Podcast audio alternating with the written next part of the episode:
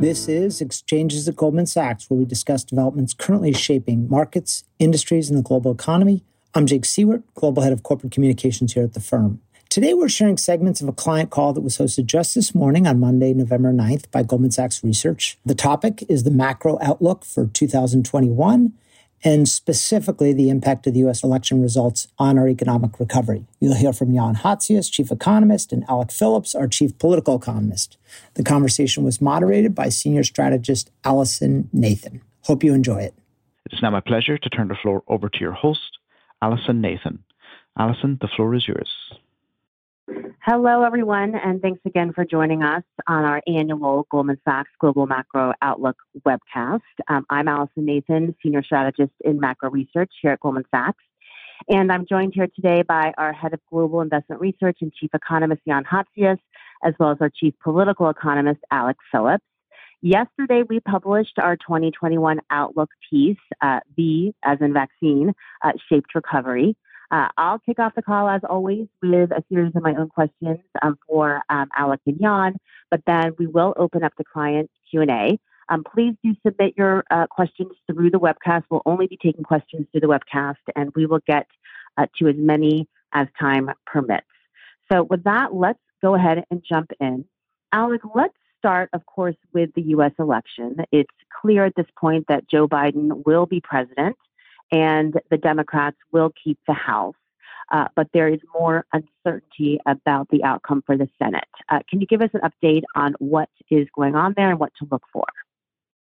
Sure. Uh, thanks. So, um, right now, uh, the Republicans hold 53 seats in the current uh, Congress uh, in, in the Senate. Um, they look like they have won uh, at least 50 seats. So uh, there are a couple of races that where there's still a little bit of uncertainty, but basically they've they've won 50 seats. Um, that means there are two seats left that need to be decided. Uh, both of them are in Georgia. Uh, Georgia has a special uh, rule that requires that if uh, no candidate has reached 50% of the vote, then the election goes to a runoff. Uh, that runoff this year uh, will be held uh, January 5th, 2021. So that essentially means that we have uh, a 50 uh, seat uh, Republican Senate, but with the possibility that Democrats could then also get up to 50 seats if they won both of those elections, splitting the Senate evenly 50 50. In that scenario, uh, Vice President elect Harris would be uh, breaking the tie, meaning it would be uh, nominally a, a Democratic uh, controlled Senate. Um, that is probably not the most likely scenario. Uh, while um, uh, President elect Biden did win more votes in Georgia, uh, Republican Senate candidates also won more votes and actually by a, a larger margin. So, uh, for instance, uh, one of the Senate uh, Republican candidates uh, there won uh, 90,000 votes in excess. So, um, the issue here is that when this is no longer a presidential election and instead is a runoff election, uh, turnout, you know, typically drops. Uh, in the last two Senate runoffs in '92 and 2008, uh, turnout dropped by about 40 percent. Uh, in in in those two examples, and those were a long time ago, but in those two examples, Republican candidates actually increased their support uh, versus the, the prior presidential election. So this time could be different. Uh, this will be a very nationalized uh, race. There'll be a lot of focus on it, a lot of uh, resources put into it. Um, but nevertheless, it looks like Democrats probably have a little bit of an uphill climb in terms of winning both of those seats. So it looks like the most uh, likely scenario is a Republican uh, majority Senate, but a very thin Republican majority. But there is still, you know, a chance that it could turn out to be a 50-50 split and therefore a slim Democratic majority. For what it's worth, and in closing on that question, um, right now prediction markets have something like a 20 to 25 percent chance uh, that it could turn out to be a Democratic majority in the Senate. So, you know, reasonably unlikely, but certainly within the realm of possibility. Let me just ask you a very quick follow up to that, Alec if the Democrats pull it out and we do end up with a very slim majority um, on the Democratic side, as you laid out, you know, policy wise, um, you know, how important would that be really, just given how tight that majority would be? So, you know, it really depends a lot on the issue. Um, I would say it's actually really important because uh, while you, you could make the argument that the, you know, marginal Republican senator versus the marginal Democratic senator might be much closer in terms of uh, policy than the parties are as a whole. What really matters in the Senate is the ability uh, just to get a bill onto the floor and have a vote. Um, just as one example, you know, right now with fiscal uh, stimulus, there's um, there are probably 60 votes uh, in support of a reasonably large fiscal stimulus package in the current Congress, in the current Senate. But the issue is just getting a bill onto the floor. And so, you know, once you have control of the House and the Senate, even if it's by a very slim margin, that allows uh, the majority party to use, uh, you know, various procedural mechanisms to push uh, legislation through, particularly fiscal legislation. So, you know, on some issues it may not make that much of a difference. On fiscal policy, it would actually probably make a big difference. Okay, great. Well, let's talk about the implications of all of this for fiscal policy. Where do we stand now? So um, if we if we just make the assumption uh, for right now that we're more likely to have a Republican uh, Senate uh, next year, then the two main implications that come out of um, the election are number one, that we're not going to see as much structural change uh, in fiscal policy uh, as you know one might have imagined under a Democratic sweep. So that means we're unlikely to see uh, any substantial uh, spending increases apart from fiscal stimulus, which I'll come back to in a, in a moment. Um, but so, for example. Um, uh, President-elect Biden had proposed a two trillion dollar infrastructure package. That seems, you know, reasonably unlikely uh, under a divided Congress. Likewise, we also probably won't see any substantial tax increases. So, uh, discussion of the corporate rate, other things like that, probably are essentially taken off the table for the time being. The second implication is on fiscal stimulus. And there, I would say, you know, two things change. One, the size, and then the other is the timing. So on the size, you know, we had imagined under a Democratic sweep that you would probably see something like maybe two and a half trillion dollars of uh, fiscal support coming in early 2021. Um, what probably happens now is you have a much smaller package, call it something like a trillion dollars, so still you know pretty big. That's almost five percent of GDP, uh, but nevertheless you know smaller than under the alternative scenario. Um, it may also come a little bit sooner, and this is frankly really up in the air at the moment, so I don't think we can really say for sure what's going to happen right now. But I think directionally, the odds of getting something done sooner have increased because there's just less incentive to wait until 2021 uh, to do something, given that Congress is still going to be divided. So uh, there are essentially two scenarios for what might happen on uh, fiscal uh, measures over the next you know couple of months. Um, one is that we end up seeing Congress pass sort of a placeholder, very skinny package uh, at some point in December, probably ahead of the December 11th spending deadline. Uh, that would just include a couple of you know sort of must-pass things that everybody agrees on extending the expanded uh, unemployment insurance eligibility, maybe some small business support, and then leaving the bigger decisions for next year.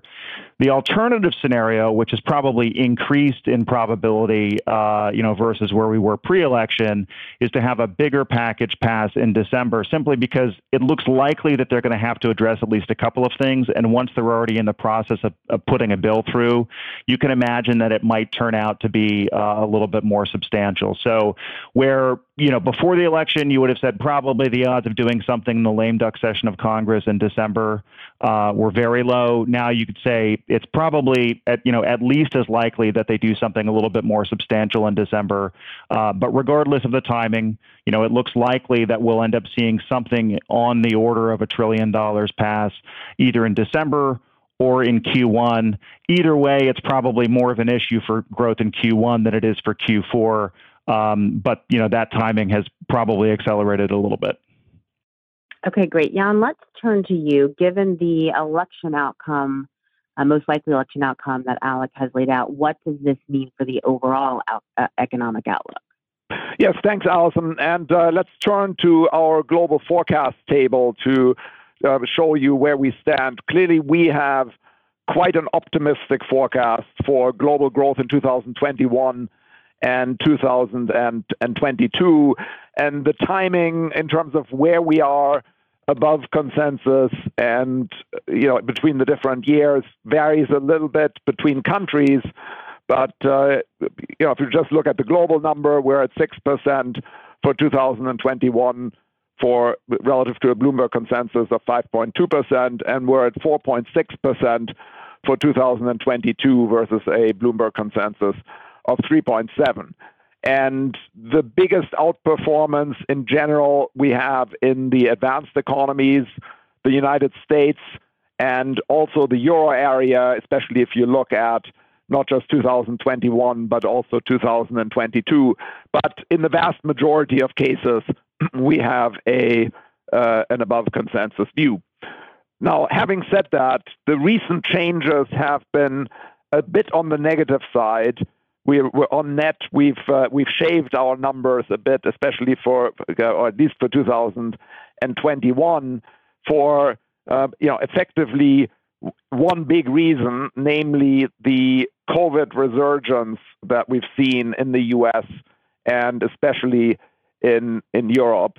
Um, it's also, of course, the case that there wasn't there wasn't really a blue wave. There was no, you know, at least we think, no democratic sweep of, of Congress. And as Alec explained, that has uh, led to a uh, smaller um, to, to, to, a smaller fiscal stimulus package in our in our forecast than what we would have adopted in the case of a of a blue wave. But the what's what's really happened is the COVID resurgence. And if we flip to the next page, um, I think one good way to look at COVID cases given all of the measurement issues around testing, is to focus on hospitalizations.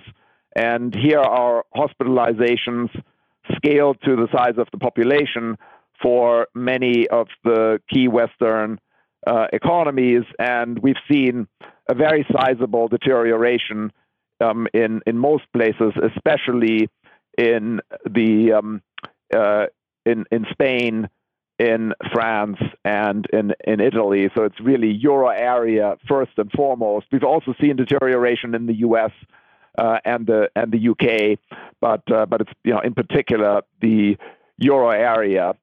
And if we uh, flip to the, the next page, in response to this significant deterioration, European governments have, of course, imposed various restrictions on activity closing bars and restaurants and, and shops and uh, forcing people to come or, or, restricting people's movement um, in, in, in every country has been a little bit different. But one way in which we capture all of this um, from an aggregate perspective is our uh, GS effective lockdown index, which is based on a combination of official restrictions on activity and actual mobility as revealed by cell phone locations. And in in the U.S., we have not really seen any any change in that. Uh, so, despite the fact that the U.S. has deteriorated, we've not really seen a, a substantial change either as far as actual mobility is concerned or as far as restrictions are concerned. But in, in Europe, we've we've seen a pretty meaningful tightening in that index. It's about a a quarter or so, or a little more than a quarter of the deterioration that we saw in March uh, and into into early April. So not as dramatic as what we had then, but it's it's fairly uh, it's fairly sizable. And so if you flip the page, we have uh, on the basis of that increase in restrictions and the change in the virus uh, outlook, we have cut our European numbers in the next couple of quarters. Uh, we've slightly shaved on net also our U.S. numbers, um, at least for Q1. But uh, but where we've really made a more significant adjustment is the euro area.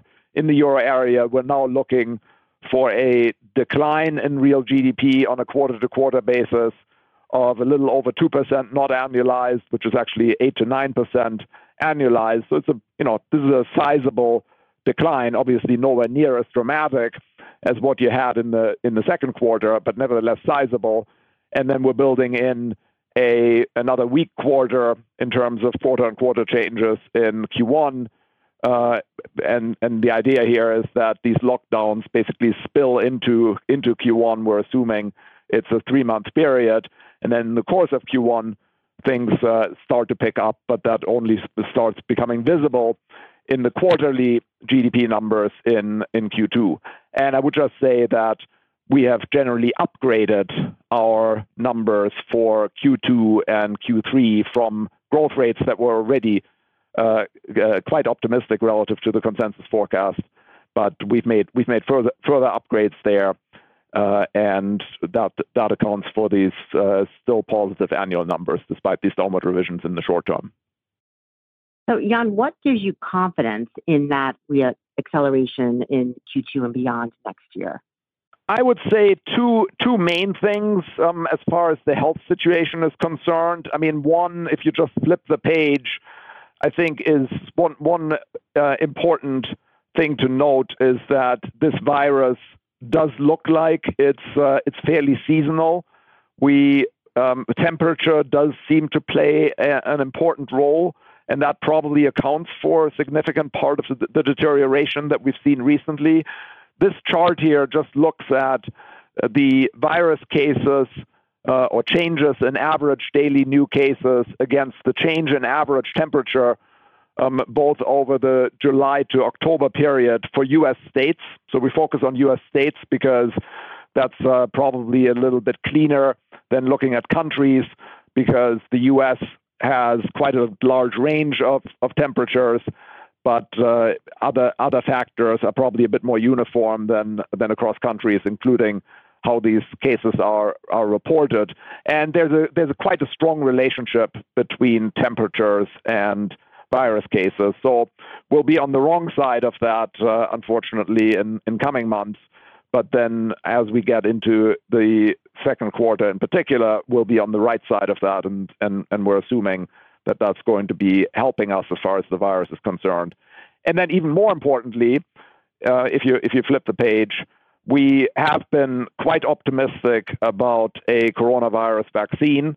Our uh, working assumption for the last several months has been that we would have an FDA-approved vaccine by the end of 2000 or uh, around the end of 2020, uh, and that emergency approval would would be given for vaccinations of high-risk populations at that point, and that within relatively short order, we would see mass vaccination of the of the population, which would get us to effectively herd immunity in, you know, sometime around the middle of 2021. Uh, and, you know, there there has been generally a um, uh, an improvement in in the way people have thought about the uh, the the vaccine. Um, The chart that we have up on the screen here shows the, you know, basically forecasting tournaments for when a vaccine would become available. Um, this morning, we had news from from Pfizer that looked very positive on the efficacy of their uh, vaccine trials.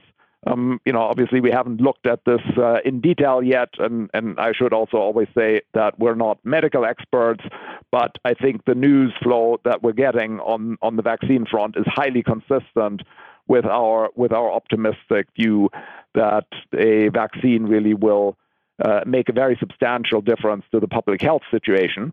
And then if you if you flip the page, uh, we think that that's also going to make a significant difference to the uh, to the economic outlook. So in the chart here, we're showing the impact of a vaccine on the level of real GDP in the U.S., the Euro area, and China.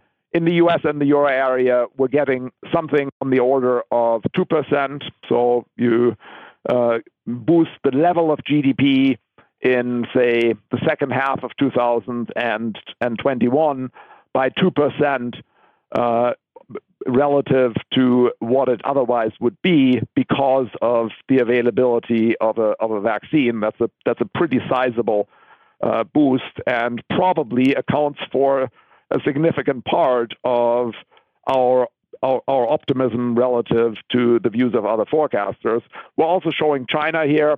Uh, the impact in China, by our estimates, is going to be a lot smaller, basically because China has already uh, emerged from the downturn in in in GDP that was associated with the virus. Output is already largely back to normal, and so the additional boost that you're likely to get from a vaccine in China is probably much more limited. But I mean, how much would you worry about um, our above consensus view if a vaccine is delayed or it's less effective than we'd hoped?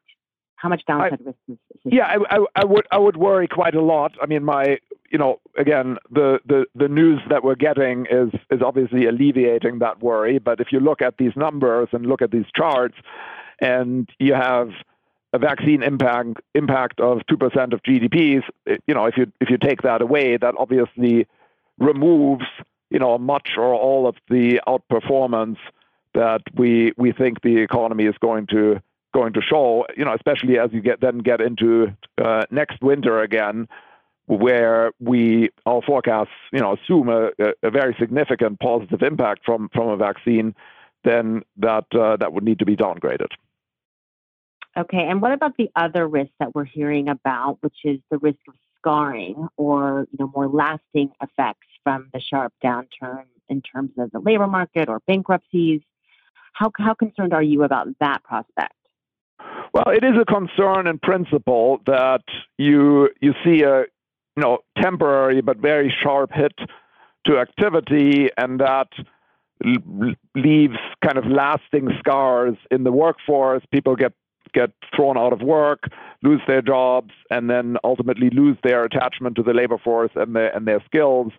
And it's it it takes a long time for them to to to come back. Or businesses, you know, in principle, viable businesses go out of business because of a temporary downturn because they run out of financing, for example, and that then uh, hurts the economy's capacity to produce even in the in the longer term. In principle, those are uh, concerns that that that I think are are quite valid and actually quite widespread about, among economists.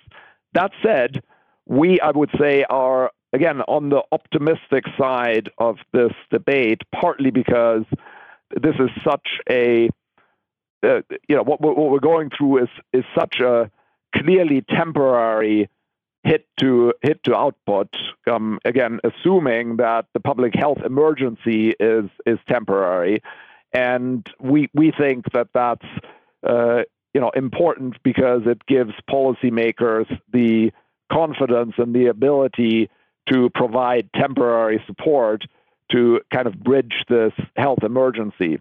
And more specifically, the developments that we've seen in the labor market, if you if you just flip the page, have been pretty encouraging so far. So what I'm showing here is unemployment rates, just to keep it simple, in some of the major economies, US, Canada, Euro area, UK, and Japan, you start with the European countries, unemployment rates have really barely risen in in most cases, and that's because the governments have been subsidizing existing employment relationships and you know through wage subsidies of some form in and they're called different things in different people in different countries. In germany it's called kurzarbeit or short-term work work arrangement. In in france it's called uh, chômage partiel, um, sort of partial unemployment. But uh, but but basically, governments have seen to it that that individuals uh, stay in existing employment relationships. In the U.S. and Canada, we've had a uh, quite a different sort of story. We've seen uh, very sharp increases in in unemployment uh, in the very early parts of the of, of, of the crisis in, in March and, and April to levels in the you know 15% range to 20% range. Um, there were a number of uh, statistical issues in some of these data. So the Labor Department actually says that the U.S. unemployment rate, if uh, measured correctly, would have been close to 20%. However, um, basically all or initially almost all of this increase in unemployment was uh, in the, came in the form of so-called temporary layoffs.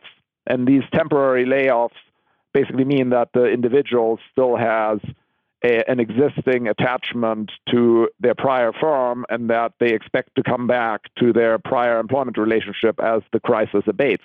And that is largely what has been happening. So you look at the changes in the unemployment rate, you know, for example, in the US employment report on Friday for, for October, and we've seen you know very big declines in, in the unemployment rate in the US from uh, you know about 15% to about 7%, and there is still a there's still a significant share of the unemployed even now, even after this big decline, that is on temporary layoff and still expects to come back to their previous previous job. So we think we'll see continued improvement in these labor market uh, numbers. There will still be damage, and there will still be it, it will not we're not going to, going to go back quickly to the previous uh, unemployment uh, numbers of three and a half percent in the in the U.S. But we're we continue to uh, unwind this uh, this crisis in the labor market at a pace that I think is has been faster than I think most people thought, faster than than we thought, and and and we think, but there's room for further improvement. Um, if we turn to the business sector, the the thing that mostly the biggest thing to watch, uh, if you turn the page, is what's happened to bankruptcies and bankruptcies have been surprisingly low in in in many countries.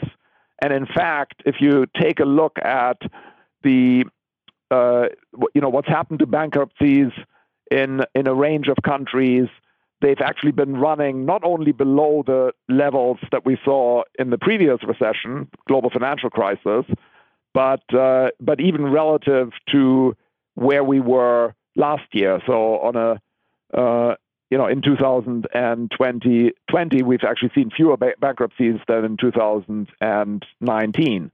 And, you know, of course, this is partially driven or largely driven by the support that we've seen from governments, fiscal support for, for businesses, both large and small, uh, monetary policy support, support for the credit markets, and uh, and also forbearance from uh, from lenders and, and financial institutions. And you know, of course, if the health emergency were to last much longer than anticipated, the patience to provide this kind of support from policymakers and, and, and banks probably would eventually run out, and then we you know we would worry about bigger spikes in bankruptcies. But if it still looks like the health emergency is you know, ultimately quite a temporary occurrence, then we think there's a very strong incentive for policymakers to still be very supportive, and we expect them to be very supportive. So we we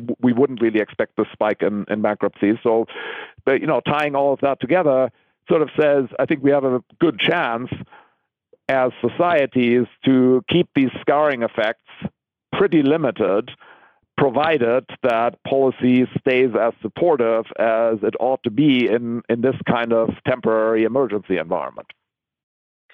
So, what does all of this mean for inflation? I mean, as recently as a month or two ago, the market seemed to be pretty concerned about you know, a, a sharp increase in inflation. But given the election results, um, you know, likelihood of divided government and this virus resurgence, um, is, is that worry now off the table?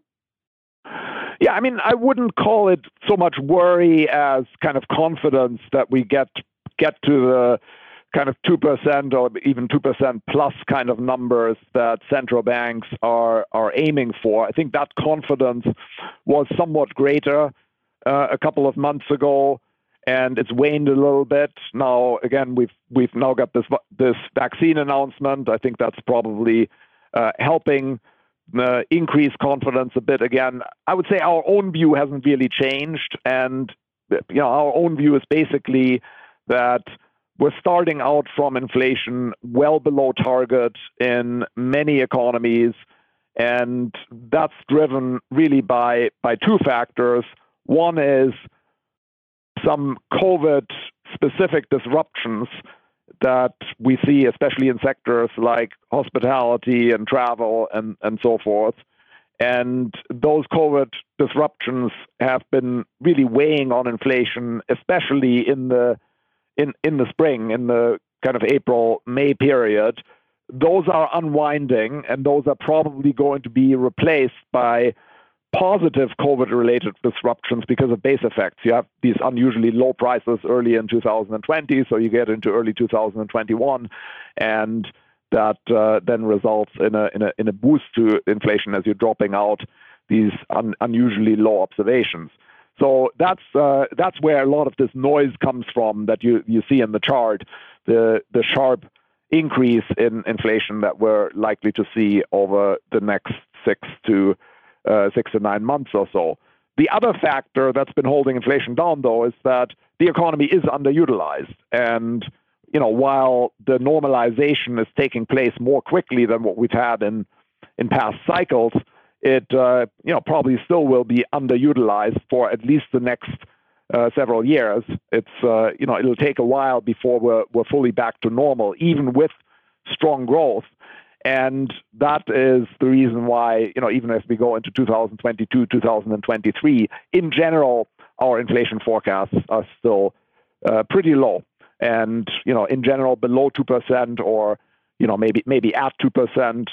Uh, and, and, and of course, there are several central banks that really want inflation to be somewhat above 2% that before they would they would react to that uh, that increase. But but uh, we think you know slack slack is is diminishing, but there's still significant slack, and we think that's going to weigh on inflation. So, what does this all mean for central bank developments over the next couple of years? Well, I think it's going to be relatively boring as far as policy rates are concerned, at least in the in the in the DM uh, economies, advanced economies. If you if you flip the the page, as you can see, for the major central banks, we have no hikes until 2025 uh, anywhere. We have had kind of early 2025 as our baseline for the first hike in the funds rate for a while.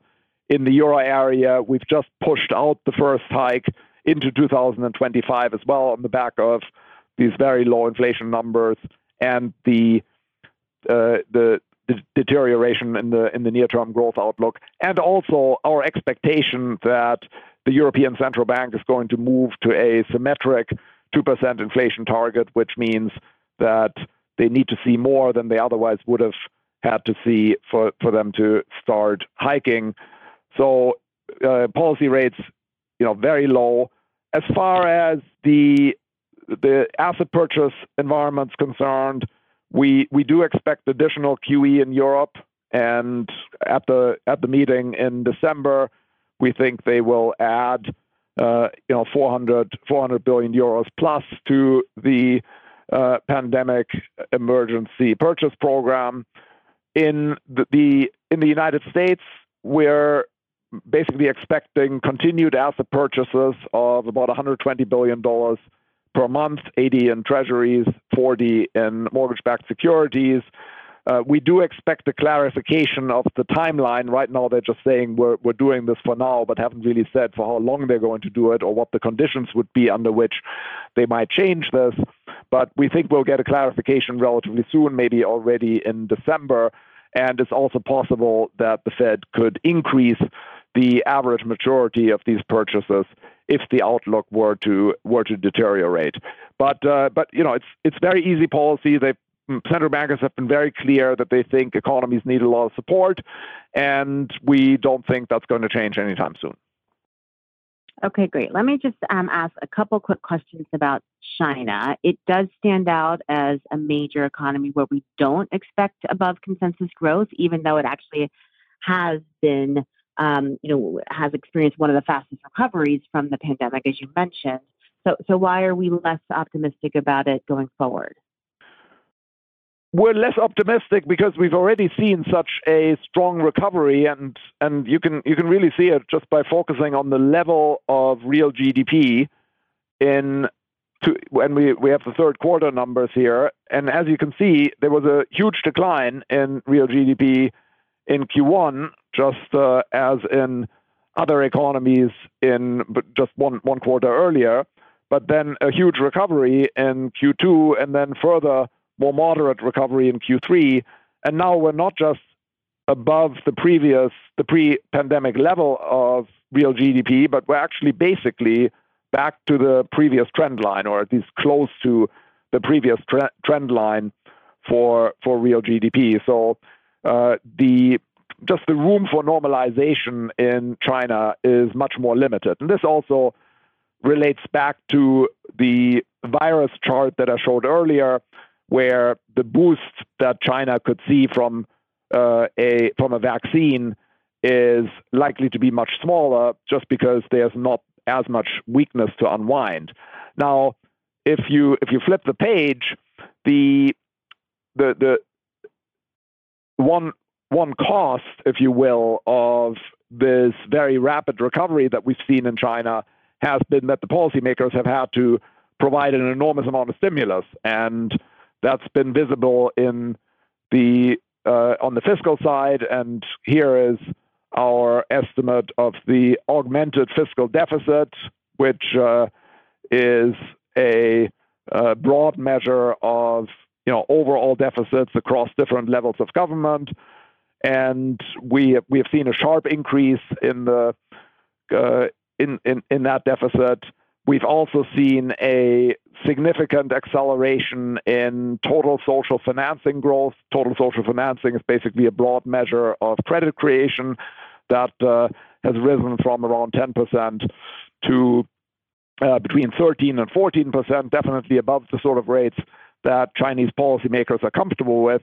So when you take this together, it seems to us and our, our China team that the uh, that Chinese policymakers are likely to take their foot off the accelerator, maybe tap tap the brakes a little bit, and rebalance away from a focus on supporting near-term activity and in in the direction of uh, reducing some of the stimulus and thereby reducing the risk of future financial imbalances. So that's one reason why China is one of the few places where we're actually slightly below consensus on growth in 2021. We're at 7.5% for the annual average versus 8%. Uh, and that means you know more more subdued sequential growth. The annual average, even at seven and a half, obviously still looks very strong. A lot of that is kind of the base effect of the comparison with 2020 and especially Q1 2020.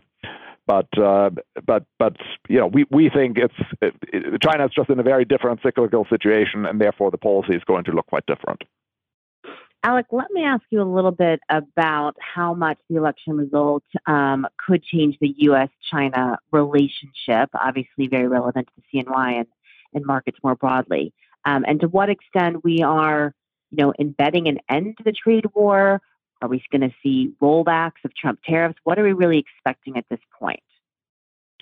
So um, I think you know prior to the election, we imagined that a Biden win, if it occurred, would mean an eventual reduction in tariffs uh, on imports from China, um, but that that would probably take a year or more.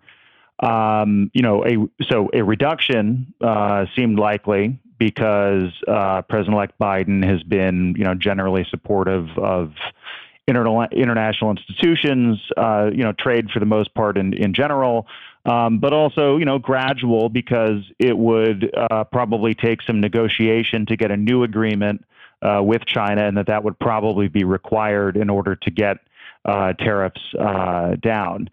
Um, also, because you know there would be a lot of other competing domestic political priorities. So that all seems still, you know, basically to be intact. Though I would say we learned two things from uh, from the election.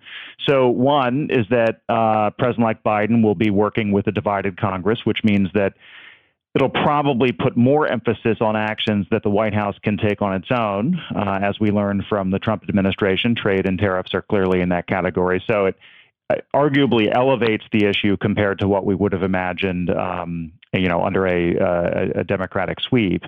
The other is that, um, you know, if you look at the election result, it, it, it actually is, you know, in the Rust Belt in particular, which was sort of the the focus uh, in many ways for political consider- considerations around trade. Um, it hasn't really changed that much from 2016. So if you just look across uh, Wisconsin, Michigan, Pennsylvania, uh, President-elect Biden only won a few counties um, that Secretary Clinton lost. So you could argue with you know narrow wins in those states, um, Biden might want to be careful not to reverse things too quickly. Um, I mean, my guess is that ultimately we still do see tariff reductions. That possibly you know, given the election results we've seen. Uh, it may take a little bit longer uh, to get those uh, through. And regardless, it probably will take some kind of an agreement, um, you know, reworking the quote unquote phase one uh, deal that President Trump negotiated. Um, the other thing I'll say, just in terms of U.S. China relations, is while we, we are likely to see an eventual uh, shift in trade policy, um, it looks unlikely that we'll see as much of a shift in some other areas. For instance, uh, you know, export controls and technology restrictions and things like that, which have also become such a you know source of tension between the two sides. So, you know, overall, it you know it does look likely that we'll see a shift toward lower tariffs uh, over time. Um, but that's you know one of several elements of the U.S.-China relationship that that um, you know is in play, and I'm I'm not sure that the others will change uh, you know as quickly.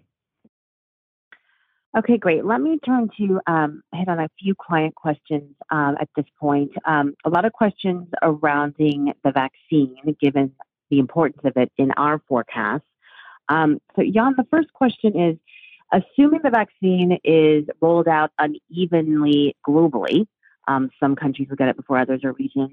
You know, what are the implications of that for uh, you know our economic outlook? And in the pro- you know, a process of that, if you could give a little more color on what we're expecting for the emerging markets uh, next year in terms of growth. Sure. So in general, our and you know this is obviously all quite uncertain, and a lot of it depends on you know which vaccine proves to be most successful, what the approval timeline is for for different candidates, what the pre-buying arrangements have been with different governments. Uh, but in general, we do expect that the vaccine and the vaccination is going to occur most quickly in the advanced economies, U.S., uh, Euro area, you know, Australia, uh, you know, Canada, etc. Et so, so I, I, think that is a reasonable rule of thumb. If you look at our vac- our vaccine GDP chart, we have a slightly earlier uh, impact on output in the U.S. than than in Europe, um, basically because of a little bit more pre-buying in the in the U.S. But again, that's quite tentative. It's really uh, probably more a you know advanced economies, which is sort of a mid 2021 issue where where I think you you you're going to be largely done sometime around the middle of 2021, maybe third quarter whereas in the advanced in the in the emerging economies it might take until 2022. More broadly on the outlook for emerging markets, I think it's often difficult to answer the question, what's your outlook for emerging markets? Because emerging markets are all quite different. I think that's even more true now that because the emerging world really has been affected so differently by this virus. We talked about China, where we have already mostly recovered. You know, we've got other places that have been hit very hard in in the summer where where things are now improving somewhat. I would say India is in that uh, category. India was hit extremely hard, both from a health perspective, um, although it's obviously also a huge population, and certainly from an economic perspective, with a you know truly massive decline in output in the in the second quarter. Latin America similarly was hit very very hard, um, but now appears to be improving, and virus cases are uh, still better there and, are generally on a on a good path. Probably also related to some degree to temperature, and then you've got the Eastern European economies that were uh, quite quick to shut down in the spring and avoided a large virus wave, but have recently also seen a very sizable deterioration in in a, in a number of countries, similarly to to Western Europe. So they didn't get the Western European um, wave in, in in March and April to the nearly the same degree, but they appear to be seeing a uh, very large deterioration now. So there we are you know more concerned about the economic impact, just like in Western Europe. We've downgraded our, our numbers for, for, for Eastern Europe, so they there probably will be contraction in a in a number of places in the short term, but then also more room for recovery once we have gotten on top of the health situation. So it's not a very kind of pithy uh, uh, summary of the of the EM outlook, but that's broadly the groups of countries that we are we are focused on. Okay, great. The other question related to the vaccine is even if we do get approved vaccines, one or more, and they are effective, how are we thinking about the willingness of the population to actually take it? What are we assuming? And what are we basing those assumptions on? That's a good question. I mean, and, and, it comes up quite a lot. We are so the what's the basis? I mean, where where do we have evidence on the willingness to to take it? If we there are surveys of the population in, in many countries that basically ask people, would you be willing to take an approved coronavirus vaccine? And as you'd expect, it's it's mixed. Um, some portion of the population, maybe you know, 50% or, or, or 60% say yes. And then there is a minority of the population uh, that says no. And then there are, uh, you know, some people that are in between and say it depends. And I, I wouldn't want to be, um, you know, right in the in the first group of people that are being vaccinated. Those proportions vary over time. Attitudes towards vaccines um, vary um, sorry, they, they vary across countries. Attitudes towards vaccines vary across countries. There's there's more skepticism in some places than than in others. But but broadly speaking, I think that's a that's a reasonable description. Our expectation is that you know at the start when you have approval or emergency approval or compassionate use authorization, uh, as it's sometimes called, you start by by vaccinating the highest risk populations that are probably where, where the benefit of getting a vaccine is very high. And uh, our assumption would be that these are populations that are also going to be quite willing to be vaccinated because they're likely to benefit more. And then I think you'll see over time that you know if the scientists are right, the vaccine is safe, the vaccine is effective, people who have been vaccinated don't get sick, they don't show adverse side effects. The rest of the population observes this and then uh, gradually becomes more willing to to be to be vaccinated as they observe this vaccine in action. And how long does this this take? I mean, it's it's hard to know, and there's certainly uncertainties around that.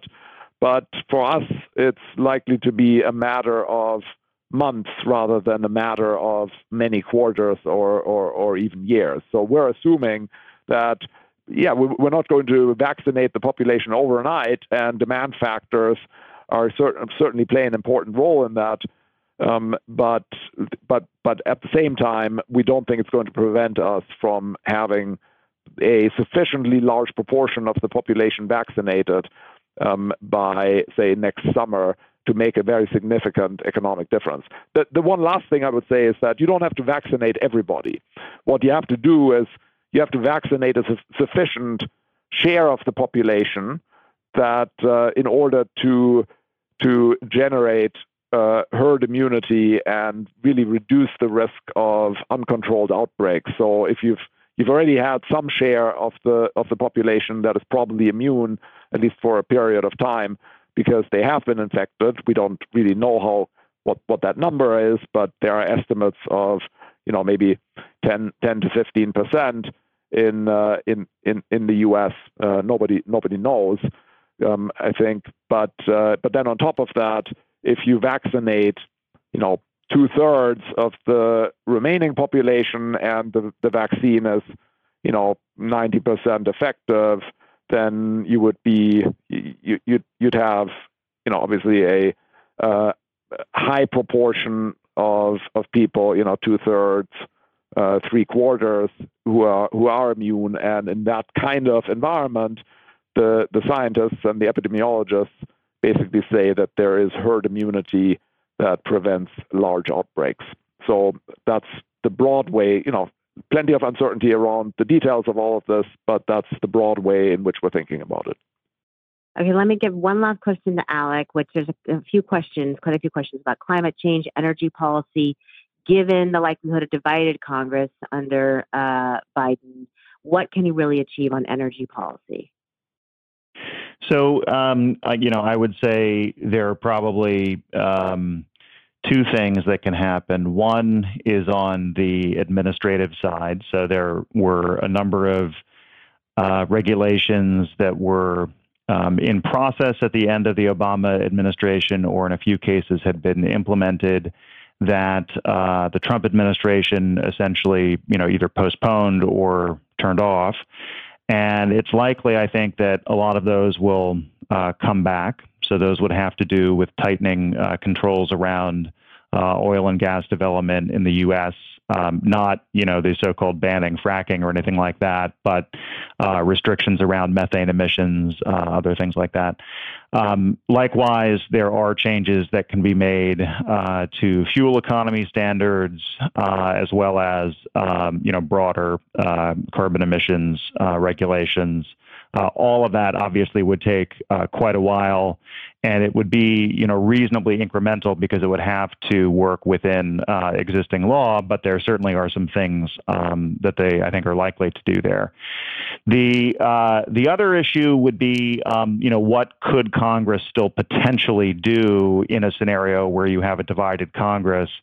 Um, you know uh, the one thing I would point out there is that it was never likely that you would see uh, sort of a unilateral uh, climate or environmental um, bill moving through Congress, even under a Democratic sweep scenario, simply because those things uh, were very likely to require uh, 60 votes in any case. There, you know, might have been some exceptions to that. For instance, uh, tax incentives for various renewables, things like that. But for the most part, for a variety of reasons, this was always likely to be more of a, a bipartisan initiative if something were to happen.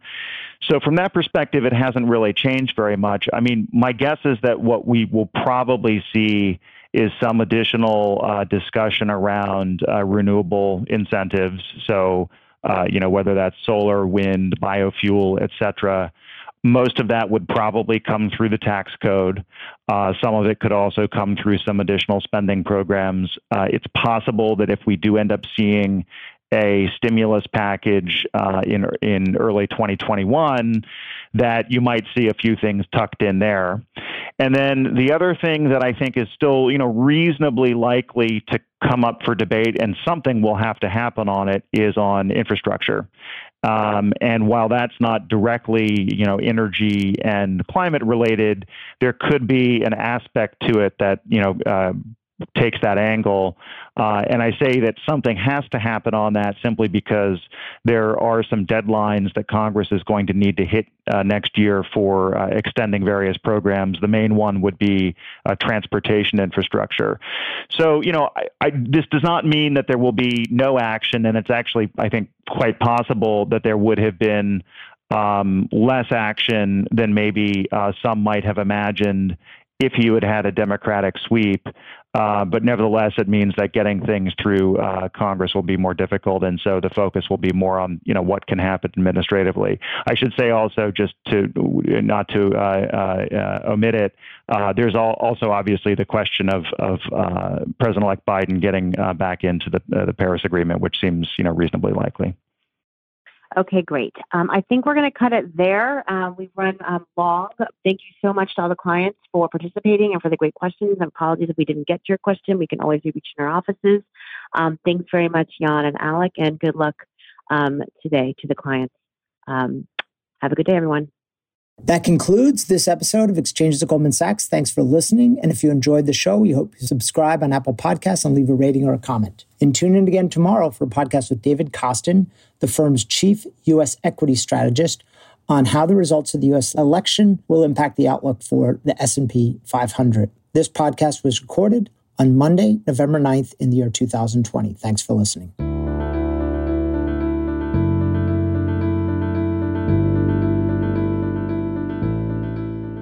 Price references and market forecasts correspond to the date of this recording. This podcast should not be copied, distributed, published, or reproduced in whole or in part. The information contained in this podcast does not constitute research or a recommendation from any Goldman Sachs entity to the listener. Neither Goldman Sachs nor any of its affiliates makes any representation or warranty as to the accuracy or completeness of the statements or any information contained in this podcast, and any liability therefore including in respect of direct, indirect, or consequential loss or damage, is expressly disclaimed. The views expressed in this podcast are not necessarily those of Goldman Sachs, and Goldman Sachs is not providing any financial, economic, legal, accounting, or tax advice or recommendations in this podcast. In addition, the receipt of this podcast by any listener is not to be taken as constituting the giving of investment advice by Goldman Sachs to that listener, nor to constitute such person a client of any Goldman Sachs entity.